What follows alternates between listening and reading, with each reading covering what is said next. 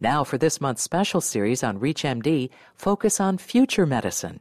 We're looking ahead to pivotal breakthroughs and technologies that will transform healthcare in the coming years. You are listening to ReachMD, the channel for medical professionals. Welcome to a special program focusing on the future of medicine. I'm Dr. Larry Kaskel, your host.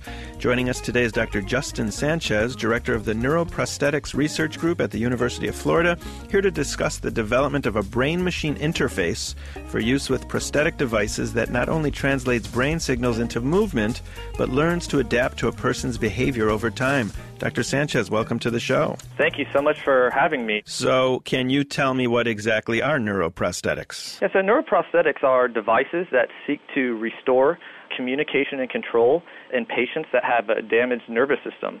And the quite remarkable aspect of neuroprosthetics is that they bypass or replace damaged neural tissue using engineered devices. We seek to develop electronics that directly interface with the brain, and we can read out some important information from the brain and then use it to communicate or control with a rehabilitation type of, of device. So it sounds, I mean, to me, the lay doctor, like a pacemaker for the brain. That's exactly right, but very different from a pacemaker is that we have active and smart types of prosthetics. So they don't just simply pace the brain, mm-hmm. but they read in, out information from the brain and interpret that information and use it in a functional way. So, what is the current state of development in terms of these brain machine interfaces? Where are we? So, right now there's uh, international research that's going on to develop the hardware to directly interface with the brain, as well as a lot of signal processing and signal analysis types of tools that can be used to decode what the brain is telling us this problem of the neural code, as it is represented in the firings of, of ensembles of neurons, is a real significant challenge.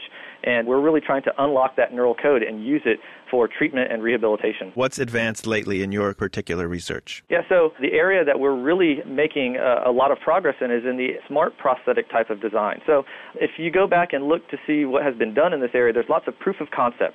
For example, let's say a person has a spinal cord injury. You put one of these prosthetics in their brain, they can think about moving and they can control a, a robotic arm or a computer. But now, just imagine when that patient gets out of the hospital and they want to be using these devices in their activities of daily life. The neural code and the thought patterns and their intents are going to change over time. And this will really require a smart prosthetic to really work and assist that patient in interacting with the environment. So, does this interface or this chip actually learn? Yeah, so that's uh, the real novel aspect of our design here is that this chip continuously learns with the patient over time. So, the principle that we use within the smart prosthetic is, is based upon reinforcement learning right? As behaviors that are used that are enable the patient to be successful in, in their behaviors, we reinforce those types of patterns. And this type of learning continues over and over and over again as that patient uses this prosthetic. So there, there's lots of theories for, for how reinforcement uh, learning is actually used in everyday life just within our brains. But now we're kind of harnessing this concept and putting it into the prosthetic. Now, does the chip go in the brain? Does it go on the brain, over the brain, all over the place? Yeah, so there's a variety of designs and ways that you can actually build some of these devices. The critical piece that first needs to happen is that you need to have some sort of electrodes or interface directly with the tissue. So those parts actually go into the brain or they can sit on the surface of the brain. But then once you have those signals, you want to transmit them out to some maybe tiny implantable electronics that may, let's say, sit underneath the scalp, in between the skull and the scalp. And you could possibly wirelessly transmit these signals out of the brain to some sort of smart device that also does the decoding. Okay, so the first step is to interface with the brain, get the signals. Mm-hmm. Uh, the second step is to transmit those signals out of the head. And the third step is to decode them in some sort of computer type of based processor. And this computer processor could be a wearable device, let's say like a PDA. So you could have a fully self contained type of prosthetic device that the person uh, wears with them in their activities of daily life. How does it compare to deep brain stimulation, which exists today? So, deep brain stimulation is also a, a way of interfacing with the brain, but again, this one also is just pacing the brain. It's, it does not have the type of intelligence that we're talking about here. So, it can't, it can't sense, oh, I'm in a bad mood, I'm going to stimulate part of the brain right now. That's exactly right. So one of the, the real frontiers in this area of research is developing more responsive types of prosthetics. So in the case of DBS, they want to make responsive neurostimulators. In the case of neuroprosthetics for restoring, let's say, movement, we want to have these responsive and intelligent types of prosthetics. And this would definitely be the wave of the future here. We're not going to be doing so much pacing, but we're going to listen to the brain, we're going to interpret what it's telling us, and we're going to respond as effectively as possible given those signals. How about a real life example where you've used it in humans thus far? Yeah, so we have done some limited research in humans. So let me just tell you about the structure and how we're translating these technologies. We first developed cutting edge technology in animal laboratories. So this is hardware design, electrode design, computer algorithm type of design. And once we show proof of concept uh, in those animal types of studies, we translate it directly to the clinic. So my affiliation is with biomedical engineering and with the division of pediatric neurology. Mm-hmm. So there's a set of patients that we can use these devices with and, and show proof of concept there also. So kids with epilepsy. Yeah, so one of the challenges is trying to get these electrodes into the brain in the appropriate areas. And there are a lot of children that are being monitored at the University of Florida for epilepsy surgery. And while they're here during that time, we have a, a window, an opportunity to implement some of these brain machine interfaces and show that they can restore communication and control. So it's, it's just a wonderful pathway to both discovery and developing new therapies. So tell me a little bit more about what's happened when you've done that with the kids that are perhaps waiting for surgery. Yeah, so there's actually a, uh, you know two very interesting examples, both in animals and, and in humans. First, the conversion between let's say physical control and brain control. So when I say brain control, I mean that an individual is using a prosthetic just on their own volition, their own thoughts that transition is, is very quick. It's quite remarkable how an individual incorporates this new device into their own being, right? So they don't see this device because it's so intimately linked with their nervous system, it's not seen as something that's external. Mm-hmm. It's something that is really perceived as an extension of their own bodies. So that transition is quite fast and, and quite remarkable and shocking. You can do quite robust control with that. But now, using that device over the long periods of time in their activity of daily life, that's where we're really starting to see the challenges here. And that's where the, the smart prosthetics are starting to come in. Have you watched the Matrix trilogy? I definitely have seen that. And so, did that has that affected you in any way? Yeah, so it's quite interesting that a lot of cutting edge scientific research gets inspiration from science fiction. And the part that I'm so excited about is that we can bring these technologies to reality and we can use them to help improve the lives of patients. And, and I really think that improving the way that we interact with devices uh, in the future. Right now, many of the devices that we interact with, the computers, they're not so natural extensions of our body, and that really creates barriers for how we, we communicate with them. And if we could use some of these new prosthetics to enhance the way that we communicate, I, I think that will bring great societal types of benefits. If you've just tuned in, you're listening to a special segment on the future of medicine on ReachMD, the channel for medical professionals. I'm Dr. Larry Kaskel, your host, and I'm talking with Dr. Justin Sanchez, who's the director of the Neuroprosthetics Research Group at the University of Florida. We're talking about a brain machine interface that's used with prosthetic devices that not only translates brain signals into movement, but can actually learn to adapt to a person's behavior over time. I imagine there's a group of people out there that don't share your desires that are kind of scared by this. So, is there uh, other people kind of putting barriers up in place? I think that with every technology, it can be used in, a variety of ways. We always, as researchers uh, dedicated to human health, are trying to use those technologies in, in the right way.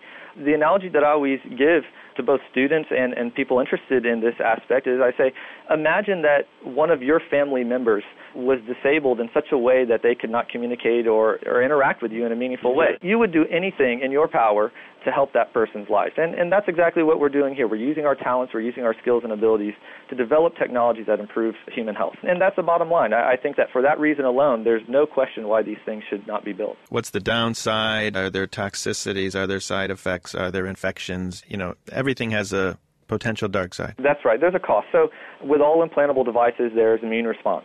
And there are a lot of groups around the world working on the immune response to these types of implantable devices, and it's ongoing. I think uh, a lot of work needs to be done in the future. Although the brain, I th- you know, I thought the brain was relatively spared, and that's why brain tumors can get so big because the immune system's not so great in the brain. Right. So uh, when I speak about immune responses, I mean that these electrodes they have to be functional. They have to sense information from the brain, and if those electrodes become, let's say, encapsulated or blocked from sensing the relevant information from the brain, then we will be less effective in, in delivering therapy. So this is the aspect that really needs to be solved in these types of interfaces. The second aspect that is ongoing is developing small, low power, wireless types of technologies that can be implanted into the brain and that can really harness massive amounts of information, right? We have uh, billions of, of neurons and we need to harness many of them to really uh, to have effective types of control. So these types of electronics that are necessary is really a leading edge technology. So that's definitely ongoing research. And then again, the third area is unlocking the neural code. How do we develop sophisticated algorithms that interpret effectively what the brain is telling us, responds to that information from the brain, and, and delivers effective types of therapies? Justin, are there any clinical trials going on right now in humans? Yeah, so there's uh, one clinical trial that was led by a group from a company called Cyberkinetics, and I know that that's opening a lot of doors, and we're making great strides in this area and trying to apply some of our technology in some upcoming trials. So uh, I think it's really a consortium type of effort that needs to be made in this area. There are so many wonderful unanswered questions about how the brain operates in these scenarios. There's so many unanswered questions about new neurotechnologies that can be developed and, and employed in these environments. And it's really going to take a group effort and really millions and millions of dollars to bring it to reality. So we all have to work together in, in this effort. Well, who's coming up with those millions of dollars? Where are you getting your grant money? Yeah, so the National Institutes of Health has a neuroprosthesis program. The National Science Foundation also has a neural interface program. And also the Defense Advanced Research Projects Agency, DARPA, who has invented a, lot of leading edge technologies. They have a revolutionary prosthesis program. So there's a lot of federal programs that are directed towards this area. But as you can imagine, the, the difficulties and complexities of this problem are, are really going to require much, much more funding. And something that I would like to see in the future is really the, the coupling between private industry, foundations, and federal funding to bring this to life. I, again, I really feel this consortium effort is going to be necessary to do it the right way. We often have a, a saying that neuroprosthesis are, at least my generation's, mission to the moon. And uh, you can imagine to take on such a challenge like that, it's going to take a real directed effort. So that's something that we're working on in the future. Besides curing paralysis and epilepsy, any thought or work towards changing human behavior like drug addiction? Yeah, so this is another area that's starting to emerge from neuroprosthesis. We're starting to realize, right, that if we can unlock the neural code, we can tap into very specific parts of the brain, right? So not only motor, but some of the memory areas. So for treating Alzheimer's, for drug addiction, we may be able to tap into the reward centers. There's, I really think, unlimited possibilities. Whenever you can identify an abnormally functioning part of the brain, once we unlock the code of that function and, and, and, implement one of these prosthetics, we could potentially treat that disorder. So um, this is a real exciting neural technology frontier for the future. Dr. Sanchez, how old are you? I'm 31 years old. All right. So when you are 50, what do you see? Uh, you know, use your wildest fantasy. Look into your crystal ball. What would you like to see this technology doing? Yeah. So I, I often dream about this aspect here, and and I say, what would be my vision for the future of these technologies? And one side of me says that you would see a person on the street and not realize that they have this prosthetic in their brain, yet they are still communicating and controlling some devices just directly. So it's quite interesting. There's all of this frontier technology, but it would be implemented in such a natural and seamless way that you wouldn't even know that is there. So this natural extension of your brain and communicating with a wide variety of devices, that's really this vision of the future. You're not necessarily limited by your arms or your speech or your movements, but you express your own volition and thoughts directly from your brain. There's this other kind of analogy that's out there that we've been thinking about tool use, right? In, in the history of mankind, the use of tools has really enabled our culture and our society to develop.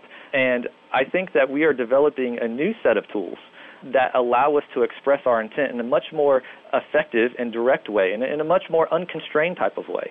So the potential for how that allows us to communicate, I think, is, is very vast. And I'm looking forward to seeing it uh, happen in the future. Use your wildest fantasy. Look into your crystal ball. What would you like to see this technology doing? I often dream about this aspect here, and I say, what would be my vision for the future of these technologies. And one side of me says that you would see a person on the street and not realize that they have this prosthetic in their brain, yet they are still communicating and controlling some devices just directly. So there's all of this frontier technology, but it would be implemented in such a natural and seamless way that you wouldn't even know that is there. You're not necessarily limited by your arms or your speech or your movements, but you express your own volition and thoughts directly from your brain. Well, Dr. Justin Sanchez, I also look forward to see what you come up with in the future, and thank you for talking with us today. Thank you so much. Dr. Justin Sanchez is director of the Neuroprosthetics Research Group at the University of Florida, and he was here talking about brain machine interfaces and the future. I'm Dr. Larry Kaskel, and you've been listening to a special segment on the future of medicine on ReachMD, the channel for medical professionals. Please visit our website at reachmd.com, which features our entire library through on demand podcasts. And thanks for listening. You've been listening to this month's special series, Focus on Future Medicine. For a program guide and a complete list of shows, please visit us at ReachMD.com